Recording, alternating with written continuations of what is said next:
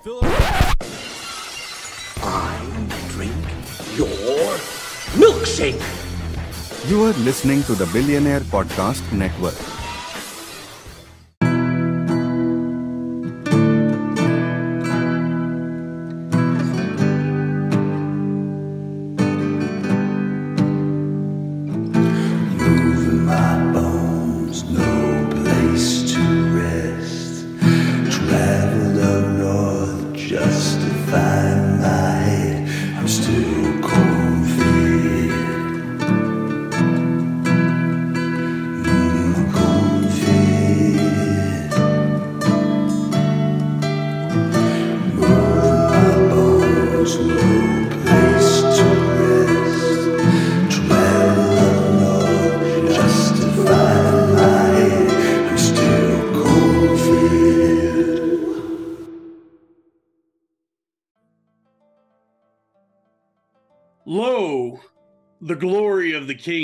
People of the Spear Danes, in days of old we have heard tell how those princes did deeds of valor.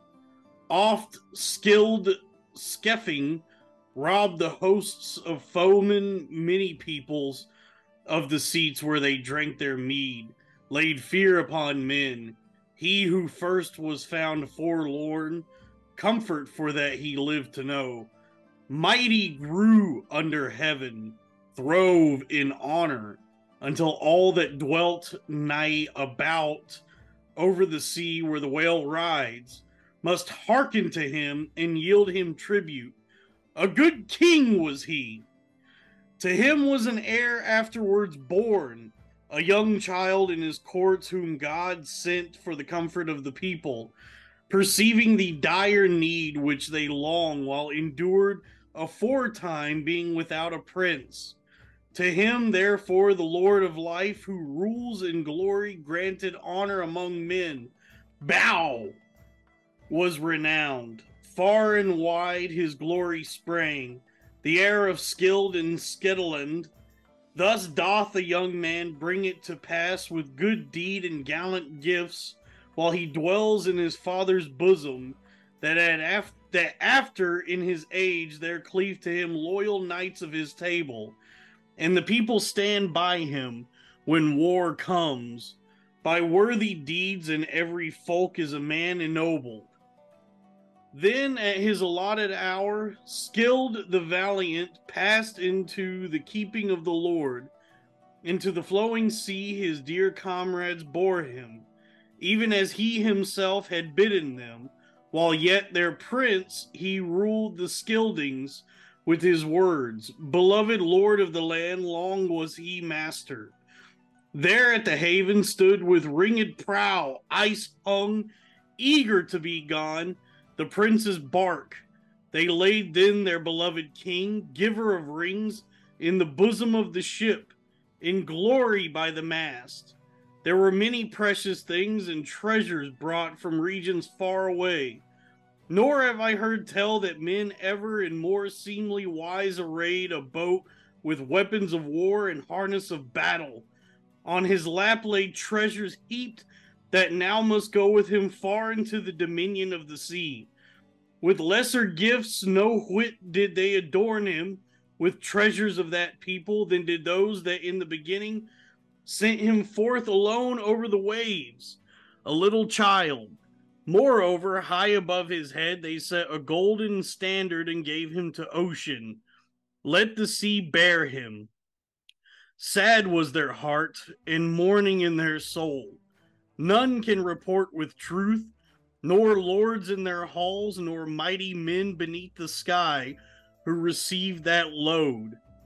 Then in the strongholds long was Beow of the Scyldings, beloved king of men, renowned among peoples.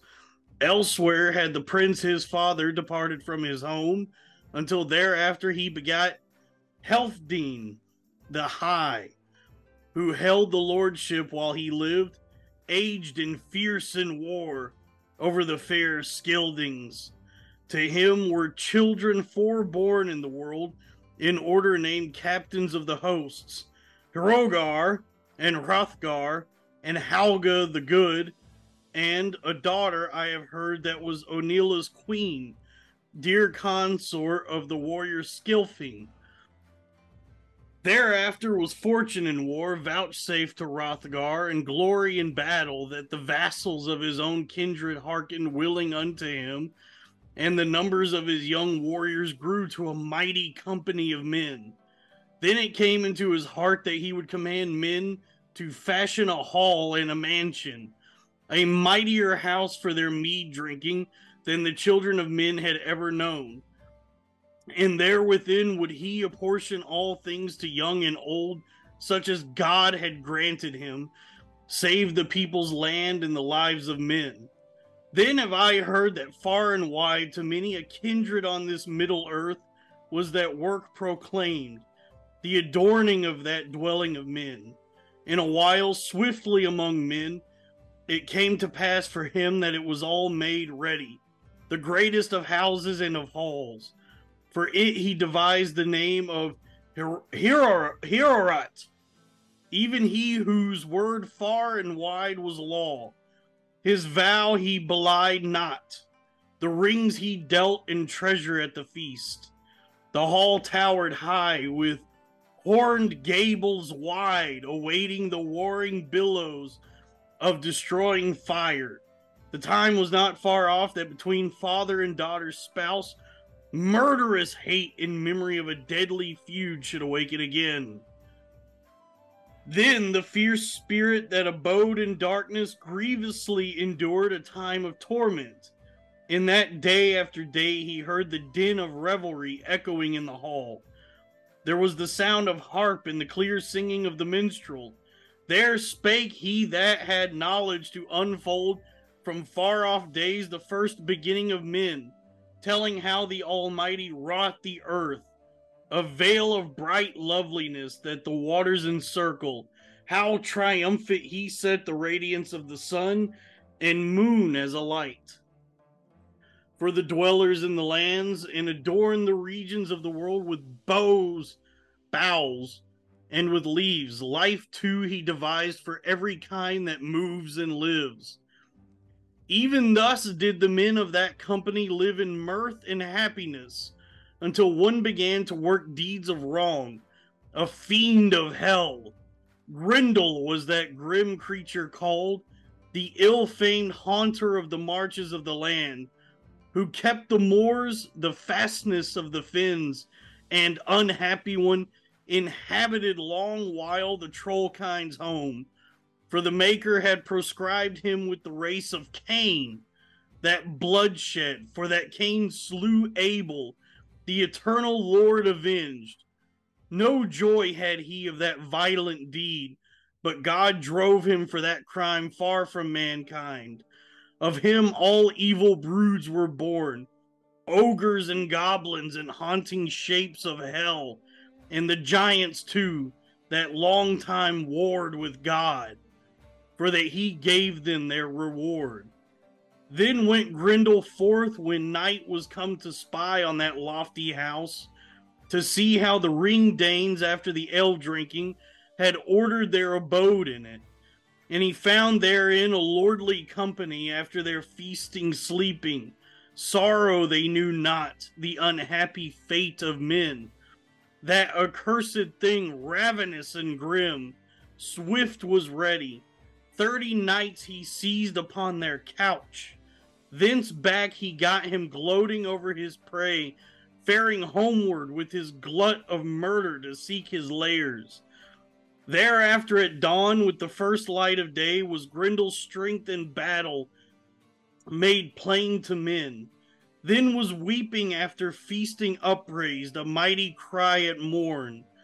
The glorious king, their prince proven of old, joyless sat, his stout and valiant heart suffered and endured sorrow for his knights. When men had scanned the footprints of that foe, that demon cursed, too bitter was that strife, too dire and weary to endure. Nor was it longer spaced then, but one night ere he wrought again cruel murders more, and grieved not for them his deeds of enmity and wrong. Too deep was he therein. Thereafter, not far to seek was the man who elsewhere more remote sought him his couch and a bed among the lesser chambers. Since now was manifested and declared thus truly to him, with token plain the hatred of that hall keeper, thereafter he who escaped the foe kept him more distant and more safe. Even thus did one lord it, and against right make war, alone against them all, until empty stood that best of houses. Long was the while, twelve winters space, the Scyldings' dear lord endured anguish, and every woe and sorrow deep. So it was made known to men and revealed to the children of mankind sadly in songs that Grendel strove a while with Hrothgar, wrought hate and malice, evil deeds and enmity. For many a year, a strife unceasing, truce would he not have with any man of the Danish host, nor would withhold his deadly cruelty, nor accept terms of payment. And there no cause had any of the counselors to look for golden recompense from the slayer's hands. Nay, the fierce killer pursued them still, both knights and young, a dark shadow of death, lurking, lying in wait. In long night, keeping the misty moors, men know not whither sorcerers of hell in their wanderings roam. Thus, many a deed of evil that foe of men stalking dreadfully alone did often work. Many a grievous outrage. In Heorot's hall, bright with gems, in the dark nights he dwelt. Never might he approach the precious throne of grace in the presence of God, nor did he know his will. That was great torment to the Scyldings' lord, anguish of heart. Many a mighty one sat oft communing. Counsel they took what it were best for stout hearted men to do against these dire terrors. At times they vowed sacrifices to idols in their heathen tabernacles. In prayers implored the slayer of souls to afford them help against the sufferings of people. Such was their wont, the hope of heathens. They were mindful in their hearts of hell. Nor knew they the Creator, the judge of deeds, nor had heard of the Lord God, nor verily had learned to praise the guardian of the heavens and the King of glory. Woe shall be set to him that through fiendish malice shall thrust down his soul into the fire's embrace, to look for no comfort, in no wise to change his lot. Blessed shall be he that may after his death day go unto the Lord and seek peace in the bosom of the Father. Even thus, over the sorrows of that time, did the son of Hilf- Hilfding brood unceasingly, nor could that wise prince put aside his grief. Too strong was that strife, too dire and weary to endure. That had come upon the that folk, torment fierce and cruel that they needs must bear, the greatest of miseries that came by night. Of this, of Grendel's deeds, the knight of Higelac, esteemed among the Geats, heard in his home afar, in that day of man's life, here in might the strongest of mankind was he, noble and of stature beyond man's measure. He bade men prepare for him a good craft upon the waves, saying that over the waters where the swan rides, he would seek the warrior king, that prince renowned since he had need of men. With that voyage little fault did wise men find. Dear though he were to them, they encouraged his valiant heart, and they observed the omens. Champions of the people of the Geats, that good man had chosen from the boldest that he could find, and fifteen in all they sought now their timbered ship, while that warrior, skilled in the ways of the sea, led them to the margins of the land. Time passed on.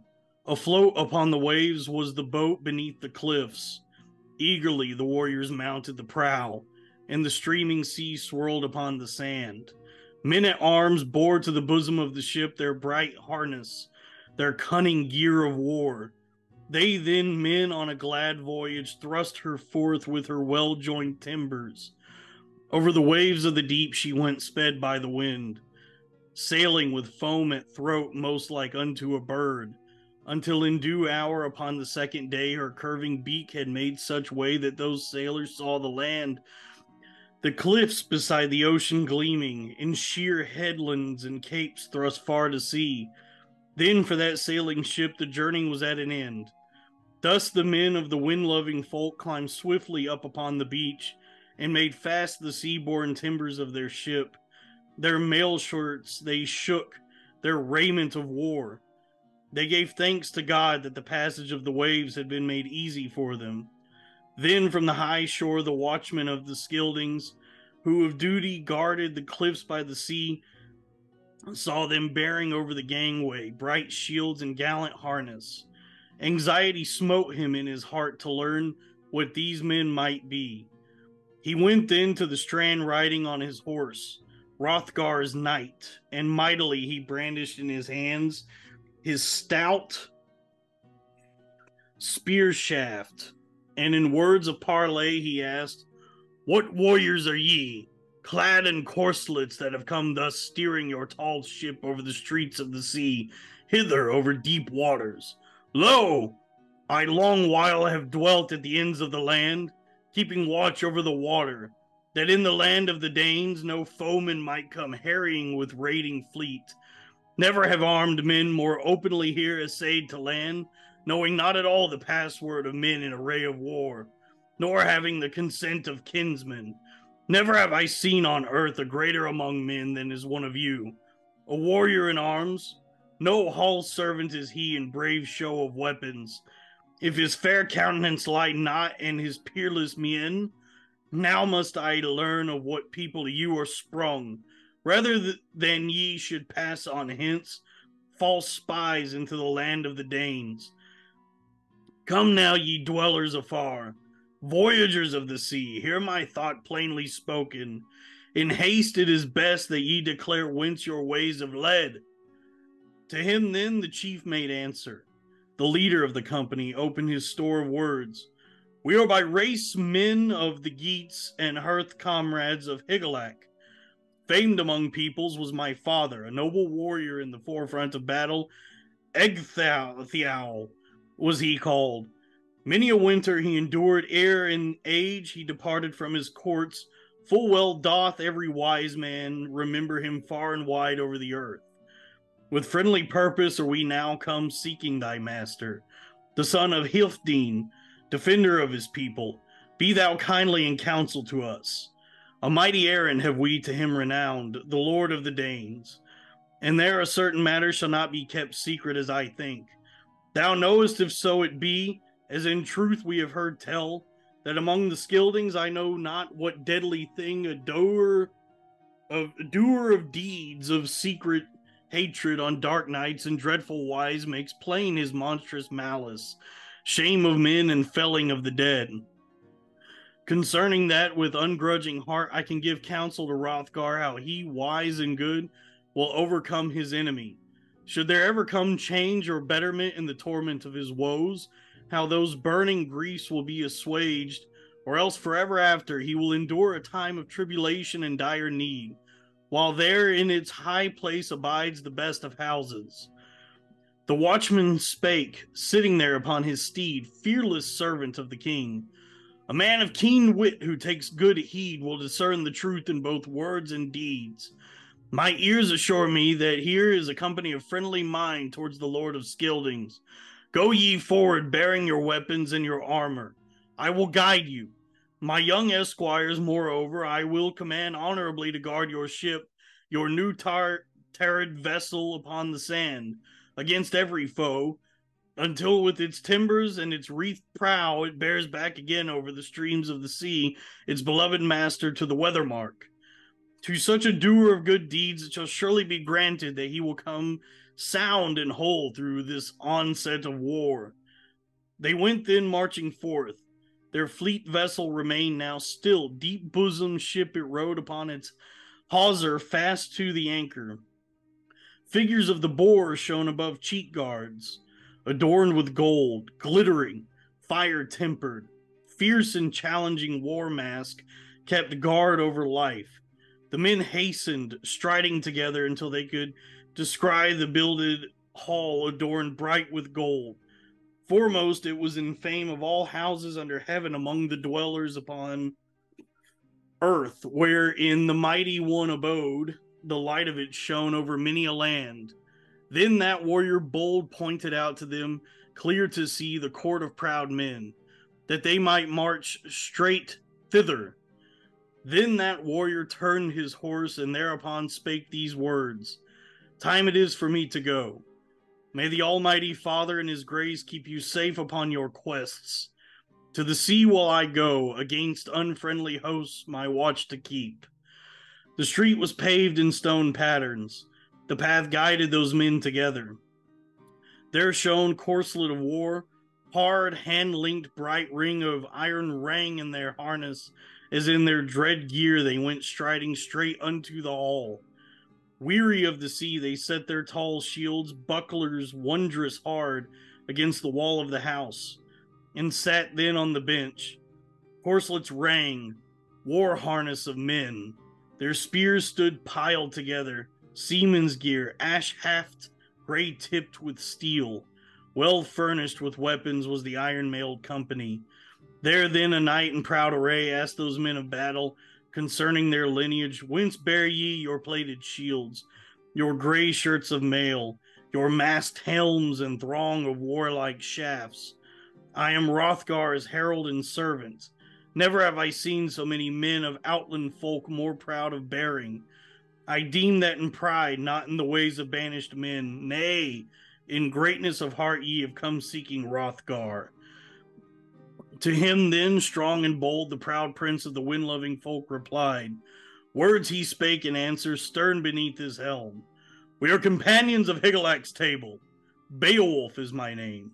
To the son of Healfdene, glorious king, I wish to tell mine errand to thy lord if he will vouchsafe to us that we may approach him in his excellence. Wulfgar spake.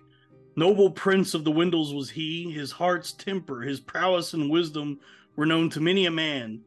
This will I inquire of the friend of the Danes, lord of the Scyldings, giver of rings, concerning thy quest, even as thou prayest, and such answer quickly declare to thee as he in his goodness is minded to give. Then swiftly he returned to where Hrothgar sat, old and hoar-headed, amid his company of knights. Valiant he strode until he stood by the shoulder of the Lord of the Danes. Well he knew the customs of courtly men. Wulfgar spake to his beloved lord. Here and now landed, come from afar over the encircling sea, noble men of the Geats, the chiefest of them men of arms named Beowulf. They beg to exchange words with thee, my king. Do not make denial to them of thy fair answer.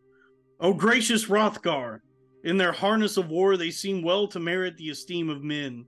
Assuredly a man of worth is the captain who hath led these men of these men of battle to this land. Hrothgar spake, protector of the Scyldings. I knew him while he was yet a boy. His sire of old was called Ecgtheow. To him Hrethel of the Geats gave as bride his only daughter, it is his son that has now here come dauntless, seeking a friend and patron. Voyagers by sea, such as have borne gifts and treasures for the Geats thither in token of goodwill, have since reported that he hath in the grasp of his hand the might and power of thirty men, valiant in battle. Holy God hath sent him to us in his mercy, even to the West Danes, as is my hope against the terror of Grendel. To this good knight I shall offer precious gifts to reward the valor of his heart. Make haste now. Bid them enter here and look upon the proud company of our kin here gathered together. Tell them too in words of greeting that they are welcome to the people of the Danes. Then Wulfgar went toward the door of the hall, and, standing within, he pronounced these words My victorious lord, chieftain of the East Danes, bade me say to you that he knows your lineage and that with your dauntless hearts ye come as welcome guests to him over the surges of the sea. Now may ye go in your harness of battle beneath your mast helms to look upon Hrothgar. Leave here your warlike shields and deadly shafted spears to await the issue of your words. Then that lordly man arose, and about him many a warrior, a valiant company of knights. Some remained behind guarding their gear of war, even as the bold captain commanded. They went with speed together, the knight guiding them beneath the roof of Heorot. Stern beneath his helm strode Beowulf until he stood beside the hearth. Words he spake, his mail gleamed upon him, woven like stuff in crafty web by the cunning of smiths. Hail to thee, Hrothgar! I am Higelac's kinsman and vassal. On many a renowned deed I ventured in my youth. To me, on my native soil, the matter of Grendel became known and revealed. Travelers upon the sea report that this hall, fairest of houses, stands empty, and to all men useless, as soon as the light of evening is hid beneath heaven's pale. Thereupon the worthiest of my people and wise men counseled me to come to thee, King Hrothgar, for they had learned the power of my body's strength. They had themselves observed it. When I returned from the toils of my foes, earning their enmity, where five I bound, making desolate the race of monsters. And when I slew amid the waves by night the water demons, enduring bitter need, avenging the afflictions of the wind loving Geats, destroying those hostile things, woe they had asked for. And now I shall with Grendel, with that fierce slayer, hold debate alone with the ogre. Now therefore will I ask of thee, Prince of the glorious Danes, defender of the Scyldings, this one boon, that thou deny not to me, O protector of warriors, fair lord of peoples, since I have come from so far away that only I may, and my proud company of men, this dauntless company, make Heorot clean. I have learned too that this fierce slayer and this savagery to weapons gives no heed. I too then will disdain, so love me, Higelac, my liege lord, to bear either sword or wide shield, yellow bossed, to battle. Nay, with my gripe, I shall seize upon the foe and engage in mortal contest with hate against hate. There to the judgment of the Lord shall he resign himself whom death doth take. Methinks he will, if he is permitted to have the mastery, in this hall of battle devour without fear the Gothic knights, the strong band of Hrethmen, as he oft hath done. No need wilt thou have in burial to shroud my head, but he will hold me reddened with gore if death takes me. A bloody corse will bear, will think to taste it and departing alone will eat unpitying, staining the hollows of the moors. No need wilt thou have any longer to care for my body's sustenance. Send back to Higelac, should battle take me, the mail shirt most excellent that defends my breast, fairest of raiment. Hrethel bequeathed it, the work of Wayland. Fate goeth ever as she must. Hrothgar made answer, protector of the Scyldings. My friend Beowulf, for my desert, deserts and for the grace that once I showed, thou hast now come to us. Thy father with the sword ended one of the greatest feuds. Heatholaf, with his own hands, he slew among the Wylfings. Then the kindred of the Witterus could no longer keep him for the dread of war. Thence he sought the South Danish folk over the surges of the sea, even the glorious Scyldings, when first I ruled the people of the Danes and in youth governed a spacious realm, treasury and stronghold of mighty men. Heorogar was then dead, mine elder brother, no longer lived the son of Hilfdene. Better was he than I. Thereafter that feud I settled with payment, sending to the Wylfings over the backs of the sea ancient creature over the backs of the sea ancient treasures oaths he swore to me Grievous to my heart is it to recount to any among men what humiliations in Heorot, what dreadful deeds of malice Grendel hath wrought for me in the hatred of his heart. Diminished is the company of my hall, the ranks of my warriors. Fate hath swept them into the dire clutch of Grendel. God alone may easily hinder from his deeds that savage foe.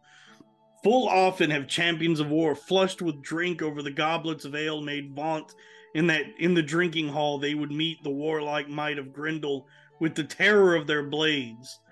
Thereafter was this mead hall my royal house, On the morrow tide red with dripping blood when day shone forth, all the bench boards drenched with blood, and the hall with dew of swords. The fewer loyal hearts and bold men tried in war had I, for death had taken them. Sit now at the feast, and when the time comes, turn thy thought to victory for the Hrethmen, as thy heart may urge thee. Then for the young Geatish knights together in company, a bench was made free in the drinking hall. There to their seats went those stout of heart, resplendent in their strength. An esquire his office heeded, he that bore in hand the jeweled ale goblet and poured gleaming out the sweet drink. Ever and anon the minstrel sang clear in Heorot. There was mirth of mighty men, no little assembly of the tried valor of Danes and Wederus. Unferth spake, son of Ecglaf, who sat at the feet of the lord of the Scyldings. A spell to bring forth strife he loosed. The quest of Beowulf, come thus boldly over the sea, gave to him great displeasure. For it was not to his liking that any other man in this world below should ever accomplish more honor under heaven than he himself. Art thou that Beowulf who strove with Breca in swimming upon the wide sea? That time when ye two in pride made trial of the waters, and for a rash vaunt hazarded your lives upon the deep. No man, friend, nor foe could dissuade you two from that venture fraught with woe, when with limbs ye rode the sea. There ye embraced with your arms the streaming tide, measuring out the streets of the sea with swift play of hands, gliding over the ocean. The abyss was in tumult with the waves and the surges of the winter. Seven nights ye two labored in the water's realm. He overmatched thee in swimming, he had greater strength. Then on the morrow tide, the billows bore him up away to the Heathoreamas land, whence he, beloved of his people, sought his own dear soil, the land of the Brondings and his fair stronghold, where a folk he ruled, his strong town and his rings. All his vaunt truly did he, the son of Beanstan, accomplish against thee. Wherefore I expect for thee a yet worse encounter, though thou mayest in every place have proved valiant in the rush of battle and grim war. If thou darest all the night long hour nigh at hand to wait for Grendel. Beowulf spake, the son of Ecgtheow, Lo, my friend, unferth, flushed with drink, thou hast spent much speech, telling of Breca and his feat. Truth, I account it that greater prowess in the sea had I, more labor in the waves than any other man. We two agreed, being boys, and made our vaunt, being yet both in the youth of life, that we would hazard our lives out upon the ocean, and that we accomplished even so. Naked we held our swords, hard in our hands, when we two rode the sea. We thought thus to defend us against monstrous fish. Never at all could he swim away from me afar upon the streaming waves. More swift than I upon the deep, from him I would not go. Then we two were together in the sea five nights' space, until the tide drove us asunder, and the boiling waters, the coldest of storms, glooming night, a wind from the north came with cruel onslaught against us. Rough were the waves.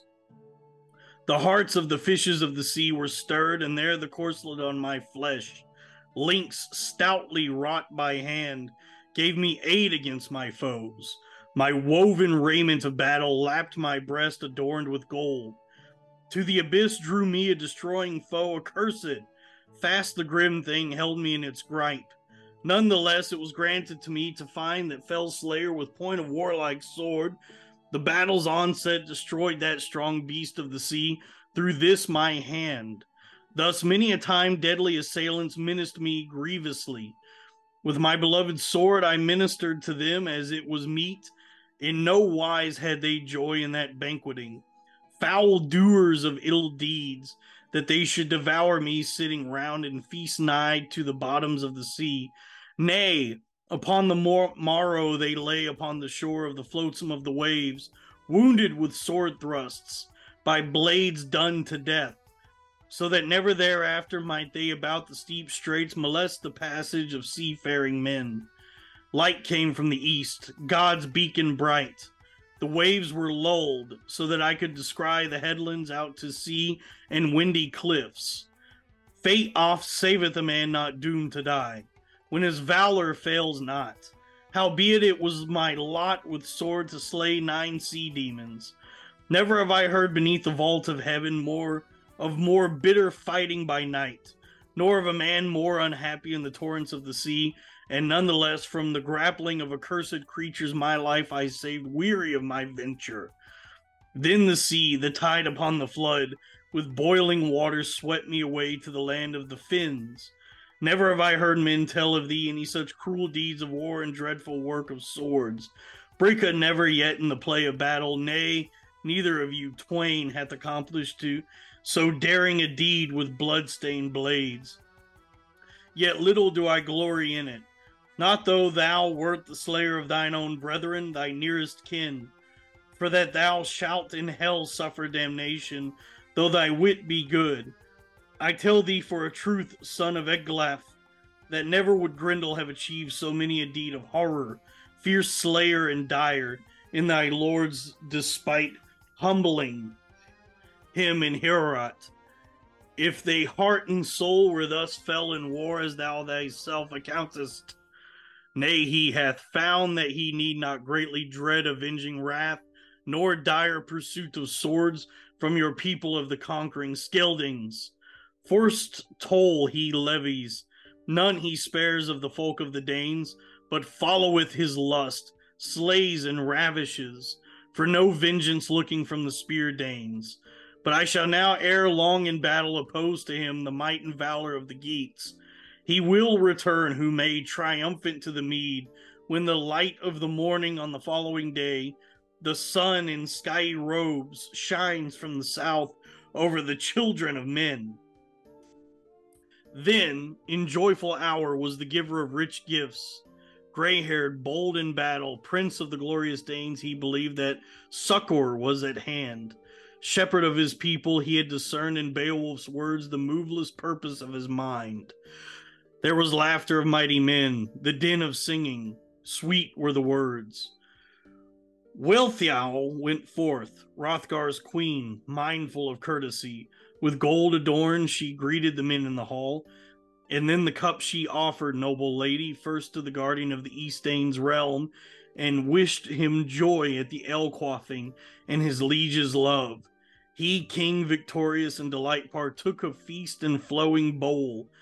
Then the lady of the Helmings went to and fro to every part of that host, to tried men and young proffering the jeweled vessels, until in due time it chanced that she, ring laden queen of courteous heart, to Beowulf bore the cup of mead, and hailed the Geatish knight, and gave thanks to God in words of wisdom that her desire was granted to her, that she might trust in any man for comfort in their miseries.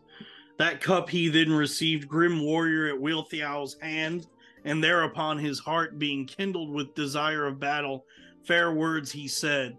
Thus Beowulf, son of Ecgtheow, spake, this did I purpose when I went up upon the sea and sat me in my sea boat amid my company of knights, that I wholly would accomplish the desire of your people, or would fall among the slain fast in the clutches of the foe. A deed of knightly valor I shall achieve, or else in this mead hall await my latest day. These words well pleased that lady, the proud utterance of the Geat, with gold adorned she went, fair queen of the people, to her seat beside the Lord, the seat beside her Lord. Then again, as before, were valiant words spoken within the hall. The host was in joyful hour. There was clamor of folk triumphant, until on a sudden the son of Healfdene desired to seek his nightly couch. He knew that onslaught against that lofty hall had been purposed in the demon's heart from the hours when they could see the light of the sun until darkling night and the shapes of mantling shadow came gliding over the world, dark beneath the clouds. All the host arose. Then man saluted man, Hrothgar and Beowulf. All hail the king him wished. Giving to him the keeping of his house of wine, in this word he spake. Never have I ere this since I could lift hand and shield to any other man save thee here and now entrusted the mighty dwelling of the Danes. Have it now and hold it, fairest of houses. Remember thy renown, show forth thy might and valor, keep watch against our foes. No lack shall there be to thee of thy desires, if thou dost achieve this deed of valor and yet live. Then Hrothgar departed, defender of the Scyldings, with his company of knights forth from the hall. Their warrior lord would follow Wealhtheow, his queen, as the companion of his couch. The king of glory, as men now heard, had appointed one to guard the hall against Grendel, now a special office he held in the service of the Danes, having taken on himself a watch against monstrous things.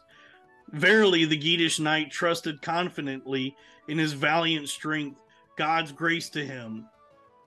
Then his corslet of iron things he doffed, and the helm from his head, and gave his jeweled sword, best of iron wrought things, to his esquire, and bade him have care of his gear of battle. Then the brave man spake, Beowulf of the Geats, a speech of proud words ere he climbed upon his bed. No whit do I count myself in my warlike stature a man more despicable in deeds of battle than Grendel doth himself. Therefore I will not with sword give him the sleep of death, although I well could. Not doth he know of gentle arms that he should wield a weapon upon weapon against me, or hew my shield, fierce though he be in savage deeds. Nay, we too shall this night reject the blade, if he dare have recourse to warfare without weapons, and then let the foreseeing God, the Holy Lord, adjudge the glory to whichever side him seemeth meet. Then he laid him down, that valiant man, and his face was buried in the pillow at his cheek, and about him many a gallant rover was stretched upon his couch within the hall. None of them believed that he would ever return to the sweetness of his home, to the strong places of the free people where he was nurtured. Nay, they had learned that a bloody death had, had ere now in that hall of wine swept away all too many of the Danish folk. Yet God granted them a victorious fortune in battle, even to those Geatish warriors. Yet succor and aid that they, through the prowess of one and through his single might, overcame their enemy. Manifest in this truth that mighty God hath ruled the race of men through all the ages. There came, in darkling night passing, a shadow walking. The spearmen slept whose duty was to guard the gabled hall. All except one. Well known it was to men that, if God willed it not, the robber fiend no power had to drag them to the shades. But he there wakeful in his foes' dis- despite abode, grim hearted the debate of war. He came now from the moor under misty fells, Grendel walking. The wrath of God was on him. Foul thief, he purposed of the race of men someone to snare within that lofty hall. Under cloud he went to where he knew full well that house of wine was, hall of men with gold bright plated. Not the first adventure that that he had made seeking for Hrothgar's home.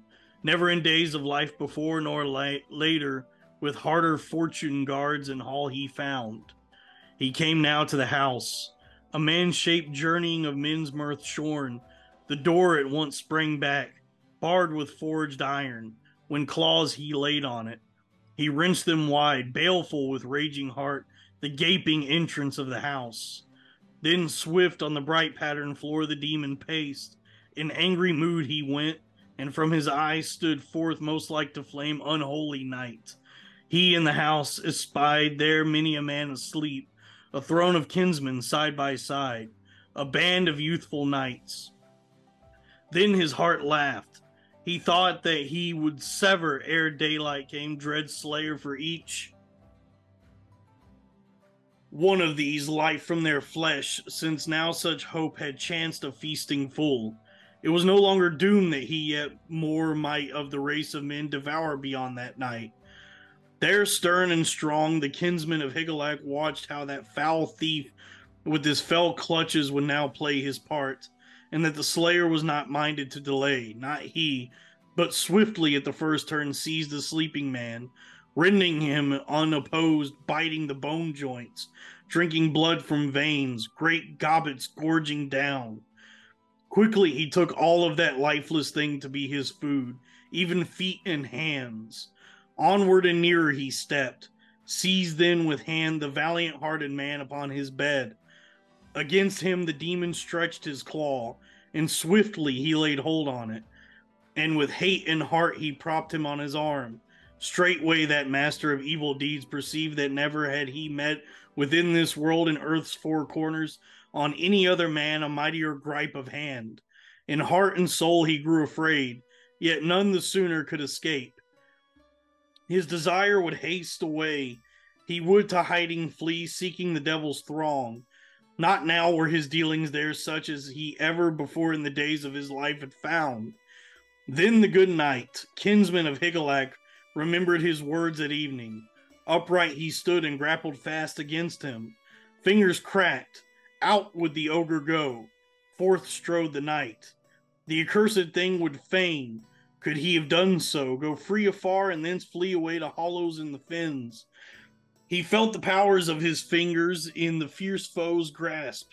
It was a woeful journey that the fell robber had to Heorot made. The royal hall rang. On all the Danes, dwellers in the town about, on each bold heart there fell a ghastly fear. Wroth were they both, fierce rivals in the keeping of the house. The hall was full of noise. Great wonder was it then that the house of wine endured their battling, so that it fell not to the ground, fair dwelling upon earth. But stout was it smithied within and without with bonds of iron cunningly contrived. There, where they fought in wrath, was many a bench adorned with gold for the drinking of mead cast from its plate upon the floor, so the tale tells. Never aforetime had the Scyldings' counselors foreseen that any among men could in any wise shatter it, its goodliness adorned with ivory, nor dismember it with craft, unless the embrace of fire should engulf it in swathing smoke. Clamor new arose ever and anon. Dread fear came upon the northern Danes, upon each of those that from the wall heard the cries, the adversary of God singing his ghastly song. No chant of victory, the prisoner of hell bewailing his grievous hurt. Fast was he held by that most strong in body's might in that day of men's life here. In no wise would that captain of men permit that deadly guest to go forth alive nor did he account the days of his life of use to any man. There many a knight of Beowulf drew swift his ancient blade, wishing to defend the life of his lord and master and renowned prince if so he might. They knew it not, young warriors brave hearted, as they fought that fight, and on each side sought to hew the foe and pierce his vitals. That doer of evil none upon the earth of swords of war would touch, not the most excellent of things of iron, not so, for he had laid a spell upon all victorious arms and upon every blade. On that day of this life on earth, unhappy was fated to be the sending forth of his soul, and far was that alien spirit to fare into the realm of fiends. Now did he perceive who aforetime had wrought the race of men many a grief of heart and wrong. He had a feud with God, that his body might would not avail him. But the valiant kinsman of Higelac had him by the arm. Hateful to each was the other's life. A grievous hurt of body that fierce slayer and dyer now endured. A mighty wound was seen upon his shoulder. The sinews sprang apart, the joints of his bones burst. To Beowulf was vouchsafed triumph in battle. Thence now must Grendel flee stricken to death to hide beneath the slopes of the fens, seeking his joyless haunts. Thereby the more surely did he know that the end of his life was come to pass and the hours of his days were numbered. That deadly contest was over and achieved was the desire of all the Danes. In that hour one in that hour had one come from afar, wise and stout of heart, purged the hall of Hrothgar and redeemed it from the malice of Grendel. He rejoiced in his deeds that night and in the glory of his prowess. The chief of those Geatish men had accomplished all his proud vaunt before the East Danes, and had healed moreover all the woe and the tormenting sorrow that they had erewhile suffered and must of necessity endure no little bitterness. Of this a clear token it was when that warrior bold had set the hand, the arm, and shoulder beneath the widespread roof. There was all Grendel's clutching limb entire. Then have I heard that in the morning many a warlike knight was gathered about his patron's hall. The chieftains of the people had come from far and near over the distant ways, ways that marvel to behold, and the footprints of that hated one. No grief for his departure from life felt any of those men who looked upon the trail of his inglorious flight, marking how sick at heart he had dragged his footsteps, bleeding out his life. From thence away defeated and death doomed to the water demon's mere. There the waters boiled with blood, and the dread turmoil of the waves was all blended with hot gore and seethed with battle's crimson. Therein doomed to die, he plunged and bereft of joys in his retreat amid the fins, yielded up his life and heathen soul. There hell received him. Thence the ancient men of the court and many a young man too fared back from their joyous journey, riding from the mere upon their steeds in pride, knights upon horses white. There was the renown of Beowulf recalled. Many a man and oft declared that south or north the two seas between was there no other beneath the encircling sky more excellent among bearers of the shield, more worthy of kingly rule. Yet verily they did not in anything belittle their lord and patron, gracious Hrothgar. Nay, a good king was he. At whiles those warriors bold set their bay horses of renowned excellence to gallop and run in rivalry where the paths over earth seemed good to them. At whiles a servant of the king, a man laden with proud memories, who had lays in mind and recalled a host and multitude of tales of old, word followed word, each truly linked to each. This man in his turn began with skill to treat the quest of Beowulf, and in flowing verse to utter his ready tale, interweaving words. He recounted all that he had heard tell concerning Sig Sigmund's works of prowess, many a strange tale, the arduous deeds of the Wælsing, and his adventures far and wide, deeds of vengeance and of enmity, things that the children of men knew not fully, save only Fitela, who was with him. In those days he was wont to tell something of such matters, brother to his sister's son, even as they were ever comrades in need in every desperate strait Many and many of the giant race had they laid low with swords, for Sigmund was noised afar after his dying day with no dying day no little fame, since he staunch in battle had slain the serpent, the guardian of the hoard. Yea, he, the son of noble house beneath the hoar rock, alone had dared a perilous deed. Fitela was not with him. Nonetheless, it was his fortune that the sword pierced through the serpent of strange shape and stood fixed in the wall, goodly blade of iron. The dragon died a cruel death. The fierce slayer had achieved by his valor that he might at his own will enjoy that hoard of rings. The boat upon the sea he laded and bore to the bosom of his ship the bright treasures. The offspring of Wæls was he, the dragon melted in its heat. He was far and wide of adventures, the most renowned throughout the people of mankind for his works of prowess, that prince of warriors, thereby did he aforetime grow great. After the valor of Heremod, his might and prowess had failed, and he, in the land of the Jutes, was betrayed into the power of his enemies and swiftly sent to death. Too long did the surges of sorrow beat upon him. A mortal affliction he became unto his people and to all his nobles. Yet in time gone by, many a wise man had oft lamented the exile of that stout hearted one, to whom they looked for the cure of their ills, believing that this son of their king was like to advance in virtue and inherit the qualities of his father. To keep well the people, the treasures in the fenced stronghold in the realm of his vassals, the land of the Scyldings. But he there now among them, the kinsman of Higelac, had proved more pleasing in the eyes of all men and of his friends on that other's heart wickedness had seized. Again, at wiles and rivalry upon their steeds, they measured the dusty roads. Now the light of morning was advanced in haste far upon its course.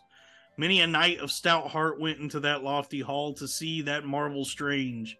So too the king himself from his bedchamber, guardian of hoards of rings renowned for his largesse, strode in majesty amid a great company, and with him the queen with her train of maidens paced the path unto the mead hall.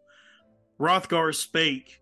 He was come to the hall and stood upon the steps, and looked upon the steep roof bright with gold and upon Grendel's hand.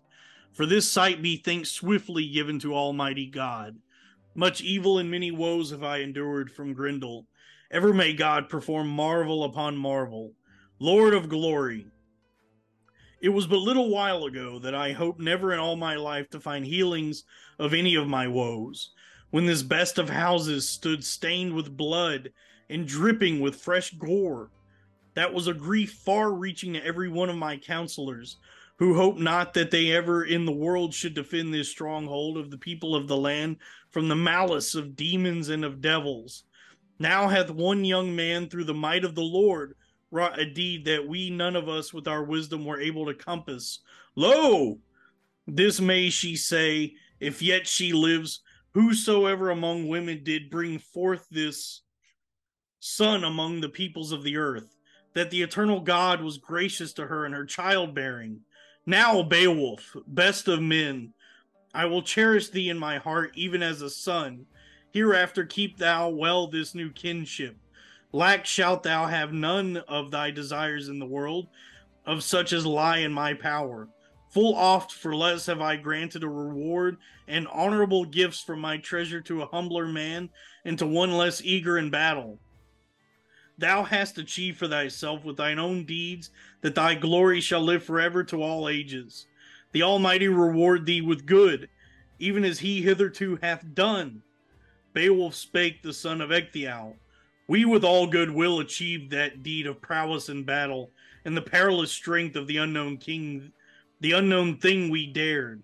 Yet rather had I wished that thou might see him here, Grendel himself, thy foe and his race, sick unto death. I purposed in hard bonds swiftly to bind him upon his deathbed, that by the grasp of my hands he should be forced to lie struggling for life. Had not his body escaped me, I might not, since it was not the will of God, restrain his flight. I did not cleave fast enough, for that unto my mortal foe too overwhelming was the might of that fiend in body's movement. Nonetheless, he hath left behind upon his trail his hand and arm and shoulder. Yet no wise thus hath that unhappy one purchased him relief. None the longer thereby will he live. that doer of evil wrong, burdened by his sins, Nay, pain hath him closely gripped in a grasp he cannot flee, in bonds of anguish. There must he, stained with sin, await the great day of doom and the sentence that the bright judge will pronounce on him. Then was the son of Ecglaf a man more sparing of his words and vaunting speech concerning his deeds in war. Now that the royal company, through the valor of Beowulf, looked up to the lofty roof at the hand and fingers of their foe. At the tip was each one of these stout nails most like unto steel. Grievous and cruel were the spurs upon the hand of that savage thing. All agreed that there was not so hard, no iron proven of old, that would touch him in such wise as to hurt that demon's blood-stained murdering hand. Then was it ordered that Heorot should swiftly be adorned within by the hands of men. Many were there, men and women, who arrayed that hall of revelry and welcome, glittering with gold tapestry shone along the walls. Many a marvelous thing to see for every one of those that on such things love to look. Sorely shattered was all that shining house within. From their iron bars, the hinges of the doors were wrenched away. The roof alone was preserved free from all injury when that fierce slayer, stained with deeds of wrong, had turned to flee despairing of his life. No easy thing is it to escape, let him strive who will. Nay, he shall come at last to a place appointed by inevitable fate, made ready for all those who have life, the sons of men dwelling upon earth, where his body still upon its bed of rest shall sleep after the feast. Now was it the time and hour, and the son of Healfdene went to the hall. The king himself would partake of the feast. Never have I heard tell that a people was thronged more numerous or bore itself more gallantly than they did then about their lord and friend. They went then in splendor to their seats, rejoicing in plenty. Meetly they partook of many a cup of mead. High of heart were the kinsmen in that lofty hall. Hrothgar and Hrothulf. Heorot was filled with friends. In no wise did the Scyldings work treachery as yet. Then did the son of Heath, Healfdene give to Beowulf a golden ensign as reward of his victory, an embroidered banner upon a staff, and a helm and corslet, a renowned and treasured sword there many saw laid before that warrior. The cup Beowulf received there in the hall. No need had he to feel shamed by the riches given unto him before the assembled bowmen. Few men have I heard tell gave ever to another seated at the drinking in more loving wise for such precious gifts. Round the helmet's crown, the whale about which the whale wound about with wire kept guard without over the head, that no sword that leaves the file of smith hardened in the rain of blows might cruelly injure it. When the eager warrior beneath his shield should go against his foes. Then the Lord of Men commanded that eight horses with gold plated bit and bridle be led into the hall in amid the courts. Upon one of these there lay a saddle adorned with cunning colors and rich with gems. The seat in battle had it been of the High King, in days when the son of Healfdene would play the play of swords. Never had the valor of that far famed lord failed in the front of war when slain men fell. And thereupon the warden of the servants of Ing, Danes, granted unto Beowulf possession of both, of weapons and of steeds. He bade him he bade him use them well. Thus right manfully did the renowned king, rich lord of men, reward the impetuous deeds of battle with treasures and with horses, in such wise that no man finds fault in him who will justly speak the truth. Moreover, the Lord of Men to each of those that with Beowulf had made the passage of the sea gave as they sat at their mead a rich gift and heirloom, and commanded that atonement should be paid with gold for that one whom Grendel wickedly had slain, even as he would have more, had not the foreseeing God and the courage of that man fended fate from them. God was Lord then of all the race of men, even as he yet is. Wherefore is understanding in the heart that taketh thought in every time and place the best. Much must he endure of sweet and bitter, who long time here in these days of trouble enjoyeth life in the world. There was song, and the voices of men gathered together before the leader of the host of Healfdene. There the harp was touched to mirth, and many a lay recalled. Then, according to his office, Hrothgar's minstrel touched upon a tale to the liking of those upon the benches drinking their mead within the hall. He told of the sons of Finn. When the sudden onslaught came upon them, the hero of the half Danes, Hnæf of the Scyldings, fell by fate in the Frisian slaughter. Of a truth, Hildeburh had little cause to praise the loyalty of the Jutes. By no fault of hers, she was robbed of her loved ones in the clash of shields of brothers and of sons. They fell according to their doom, slain by the spear. A woeful lady she. Not without cause did that daughter of Hoc lament the decree of fate. When that morning came whereon she might behold beneath the light of day the cruel slaying of her kin, where he aforetime had possessed the greatest earthly joy. There had war taken all Finn's champions, save few alone, so that he might by no means on that field of meeting wage to an end the fight with Hengist, nor in battle rest the sad remnant from the captain of the prince. Nay, they offered terms to him that he would make all free for them another court, both hall and throne, that they should have possession of the half thereof, sharing with the sons of the Jutes, and at the giving of treasure the son of Folcwalda should each day honor the Danes, should with the rings and hoarded jewels of plated gold rejoice the company of Hengist, no whit less than he was wont in the drinking hall to enhearten the men of the Frisian race.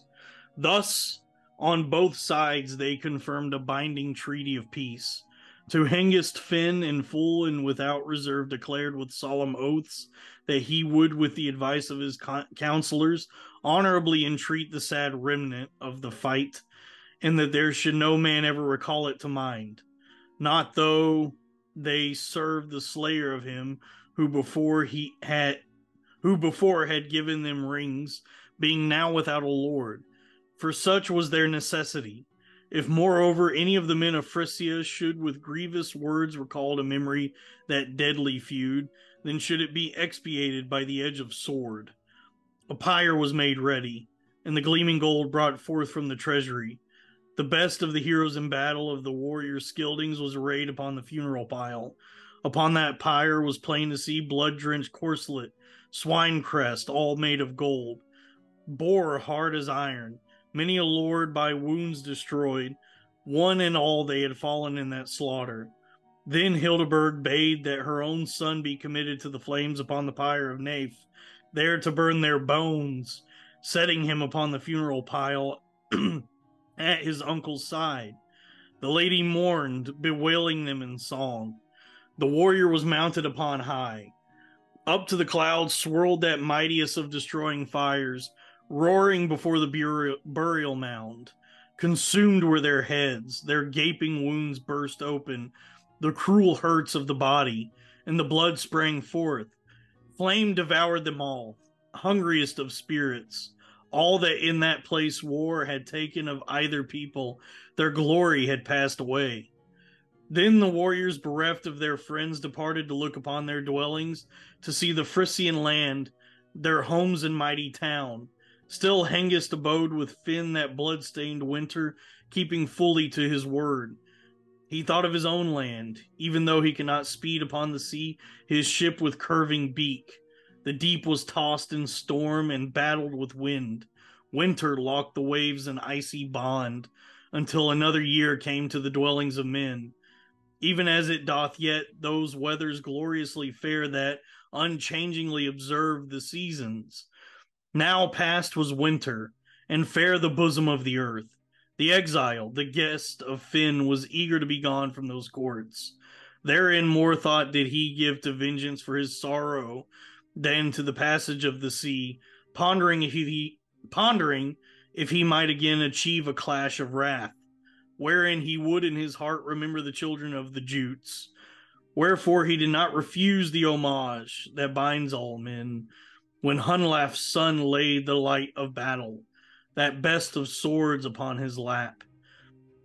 The edges thereof the Jutes knew full well, and so too, in turn, cruel destruction by the sword came upon Finn in his very hall, when Guthlaf and Oslaf, after their journey over the sea, had recounted their sorrow and that deadly onslaught, and complained their woeful lot the restless spirit within the breast might not be restrained.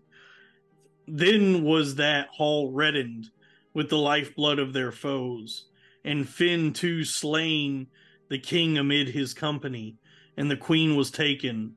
The bowmen of the Scyldings bore to their ships all the wealth of the house of that king of earth, all such as they could find of jewels and cunning gems. Over the ways of the sea, they bore that royal lady to the land of the Danes and brought her to her people.